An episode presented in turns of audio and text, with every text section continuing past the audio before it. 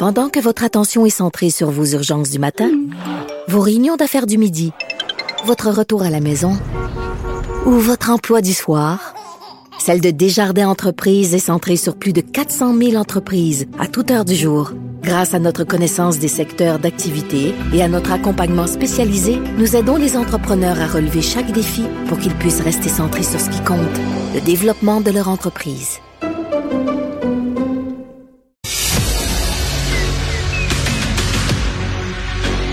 Emmanuel Latraverse. J'ai pas de problème philosophique avec ça. Mario Dumont. Est-ce que je peux me permettre une autre réflexion? La rencontre. Ça passe comme une lettre à la poste. Il se retrouve à enfoncer des portes ouvertes. là. La rencontre, la traverse, Dumont.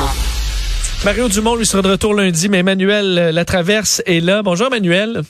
Bonjour. Euh, bon, euh, on s'en doutait bien que les projections de l'INES aujourd'hui allaient pas euh, nécessairement être très rassurantes. C'est le cas, quoique le rapport dit, euh, bon, les projections sont moins robustes. J'aime, on disait, ok, bon, le terme est nouveau là. Les projections maintenant, c'est la robustesse qui qui, euh, qui flanche un peu. On connaît pas l'effet des mesures sanitaires, euh, les capacités surtout limitées de dépistage rendent un peu la base de ces projections là moins fiables.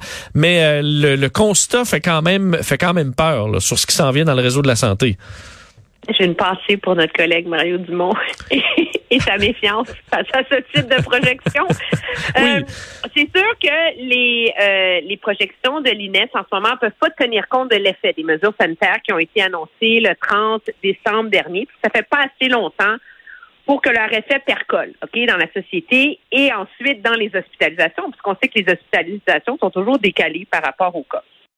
Ceci étant dit, euh, ce que ça laisse présager, c'est quand même catastrophique. Puis pour toutes les fois où on a re- reproché au gouvernement d'être en retard sur la réalité et de ne pas avoir fait des plans de contingence, ben là, cette fois-ci, on leur reprochera pas de se préparer au pire. Parce que c'est vraiment ce que laisse présager euh, ces niveaux d'hospitalisation. C'est que la moitié, finalement, de tous les lits en soins intensifs au Québec seraient occupés par des patients COVID et qu'il y aurait jusqu'à euh, 2500 hospitalisations COVID. Ce que ça veut dire, ça, concrètement, c'est qu'il faut libérer des lits pour soigner ces patients-là.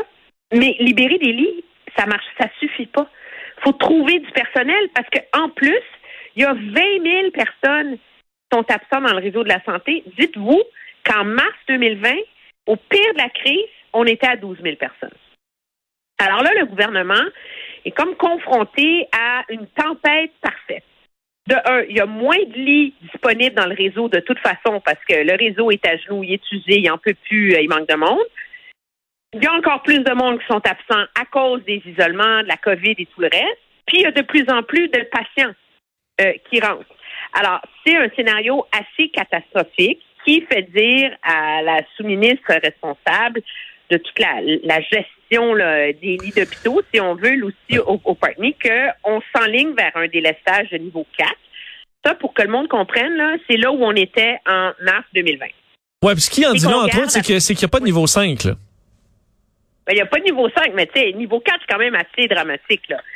Il y a des cancers de la prostate qui sont mis de côté. Les gens qui sont en hémodialyse, on essaie de réduire euh, leur fréquence de dialyse.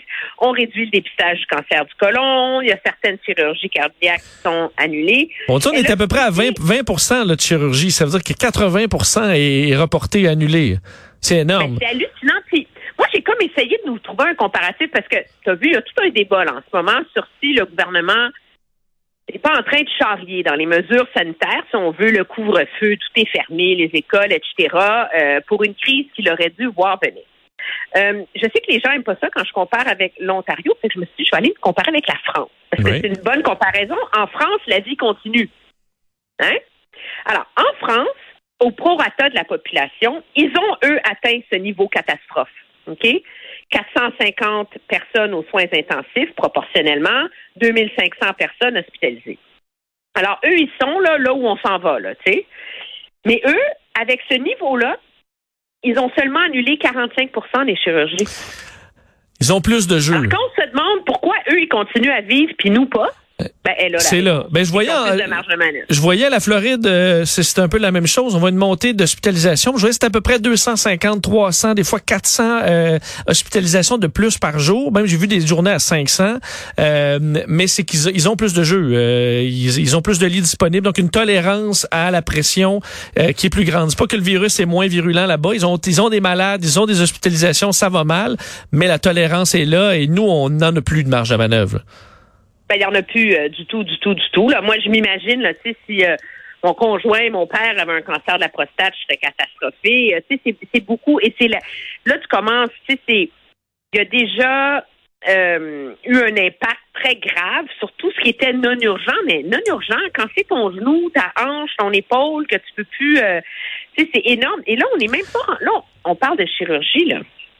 Mais quand on voit le plan de délaissage du gouvernement, c'est que ça, ça a un impact énorme, beaucoup plus large que, que les soins hospitaliers, là. Parce qu'il faut réaffecter du personnel. Ça a un impact sur les soins en santé mentale. Ça a un impact sur tout ce qui est euh, services sociaux, tout ce qui est euh, traitement des dépendances, euh, la capacité en réhabilitation pour les gens qui ont été opérés, qui ont eu des accidents. Alors, tu sais, les chirurgies, c'est comme l'élément simple que tout le monde comprend, mais il s'agit de se fermer les yeux pour imaginer l'ampleur des ramifications Euh. Une des questions intéressantes, Emmanuel, sur la situation dans les hôpitaux, c'est euh, les cas euh, qui sont hospitalisés à cause de la COVID et les gens qui sont hospitalisés pour d'autres raisons, mais qui ont la COVID. On parlait d'à peu près un 40 là, dans les chiffres de, euh, de, de l'INES aujourd'hui, donc des gens hospitalisés qui ont la COVID. Euh, ça veut dire donc c'est pas la COVID qui, le- qui les amène, on les met quand même dans les statistiques. C'est des gens qui demandent plus de euh, ben, de soins, euh, des soins plus complexes parce qu'on doit protéger l'équipe médicale. À quel point c'est une donnée importante, ça, qu'on ait euh, 40% des hospitalisations COVID qui soient pas là à cause de la COVID? Ben, c'est vrai que c'est un débat qui est super pertinent parce que personne ne le dit comme ça, mais tu sais, quand tu regardes les réseaux sociaux, les journalistes, les analystes, il y a comme une question, est-ce que le gouvernement gonfle ces hospitalisations COVID avec ces cas-là? Tu sais, genre, toi, tu rentres à l'hôpital parce que tu as une appendicite, on se rend compte que tu as la COVID. Es-tu vraiment un patient COVID? Le problème que ces patients-là causent au réseau de la santé, c'est que on peut pas les mettre avec les autres. Sais, zone, zone, chaude, zone froide, là, on se rappelle de ça. Alors, euh, je te donne un exemple qui m'a été expliqué très clairement. Une femme qui va accoucher, OK? Elle n'est pas à l'hôpital parce qu'elle a la COVID, là. On s'entend, elle s'en va accoucher. À partir du moment où tu as une patiente COVID qui rentre à l'hôpital, ça peut pas être dans les protocoles pour protéger les, les nouveau-nés, euh, les patientes et tout le reste. C'est pas le même médecin qui s'occupe de l'accouchement. Donc, le médecin qui est de garde, lui, s'occupe des patientes non COVID. Dans les centres où il y a beaucoup de COVID, mais c'est un deuxième médecin qui rentre pour s'occuper des patientes COVID qui rentrent. Et en ce moment, il y en a tellement qui rentrent que ça déséquilibre toutes les listes de garde dans les unités d'obstétrique. Ça, c'est un truc hyper simple. Mais imagine si tu appliques cette logique-là à l'ensemble d'un hôpital, c'est que ces patients-là viennent débalancer tout l'équilibre précaire qu'il y avait en ce moment en termes de Oh. comment organiser les soins Ouais, dans ben- un hôpital. Et c'est à ce chapitre-là. Ils sont peut-être moins graves comme conséquence que la personne qui a vraiment la COVID puis qui est malade de la COVID, mais ils ont un impact en- à cause de l'organisation des soins. Oui, on comprend qu'avant, la zone rouge, c'était pour ceux qui étaient malades de la COVID. Tu avais les experts COVID là, tu avais les, euh, les ventilateurs et compagnie, mais là, c'était obligé de faire toute la variété des soins euh, hospitaliers dans une version rouge puis une version qui ne l'est pas. Ça commence à effectivement rendre le travail extrêmement euh, euh, complexe. Euh, bon, la question de tout ça, là, on, on espère en sortir. On a des mesures et euh, tu le disais, on est à plus de 50 des hospitalisations soins intensifs. Ce sont des non-vaccinés. Je parlais avec une docteur tantôt qui dit, ben oui, on a des gens de 30-40 ans qui sont super malades, des non-vaccinés à cause de micron, même si on dit que c'est plus léger. Pour des non-vaccinés, ça peut les foudroyer. Euh, et là, le gouvernement serre la vis. Plus des SOQ, SQDC, soins corporels, euh, les euh, soins non, disons, les services non essentiels qui vont disparaître tranquillement pour les non-vaccinés. Euh, Est-ce que ça va être suffisant? Est-ce que c'est une bonne mesure annoncée aujourd'hui? Ben, moi, je pense que M. Euh, Dubé l'a l'a bien dit. Hein. C'est pas une question de les emmerder ou pas. là. C'est qu'à un moment donné, si on enlevait ces patients-là de nos calculs, on n'aurait pas la crise qu'on a en ce moment dans les hôpitaux.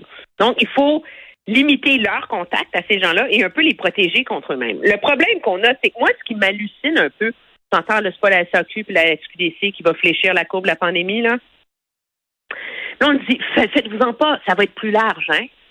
On, va, on, vous annonce bientôt là, des nouvelles mesures sur un passeport vaccinal plus large. Allô, on est le 6 janvier. Je veux dire, ce débat-là sur élargir le passeport vaccinal, le problème que causent les personnes non vaccinées au système hospitalier, là, je veux dire, ça fait quoi? C'est un mois et demi que ça dure, là? On sait qu'il n'y a, personne qui a pensé à ça avant. C'est ça qui est surprenant. C'est pas que le gouvernement dise on va y arriver. C'est qu'il soit pas prêt à le mettre en œuvre. Puis même à la SAQ, il faut mettre des protocoles. Ça va prendre jusqu'au 18 janvier pour mettre ça en œuvre. Écoute, je m'excuse, là, tu, tu downloads ton application là, dans ton téléphone, puis l'employé de la SAQ, tu m'apportes, puis il scanne les ben, passeports. Surtout, surtout, Emmanuel, on dit au restaurateur, OK, ben, à partir de demain, c'est 50% à partir de demain, c'est ci, c'est ça. Euh, mais à la SAQ, faut leur donner euh, faut leur donner des jours et des jours pour se, se revirer de bord. Oui, exactement. Fait que, ça, ça manque un peu de... Je pense que c'est... c'est c'est révélateur euh, du manque de planification et de contingence du gouvernement. On est toujours supposé se préparer pour le pire, là. Mais là, ça, c'est un bel exemple de comment on n'était pas prêt pour le pire. Ouais, malheureusement, euh, c'est souvent on dit, euh, on entend les médias, vous êtes, vous, êtes pessimiste. On aurait été optimiste pendant une grande partie de la pandémie parce que souvent ça vire un peu pire, que nos pires scénarios. C'est un peu ce qui, ce qui se passe en ce moment dans les hôpitaux. Emmanuel, merci. On se reparle demain. Très bien. Au revoir. Salut.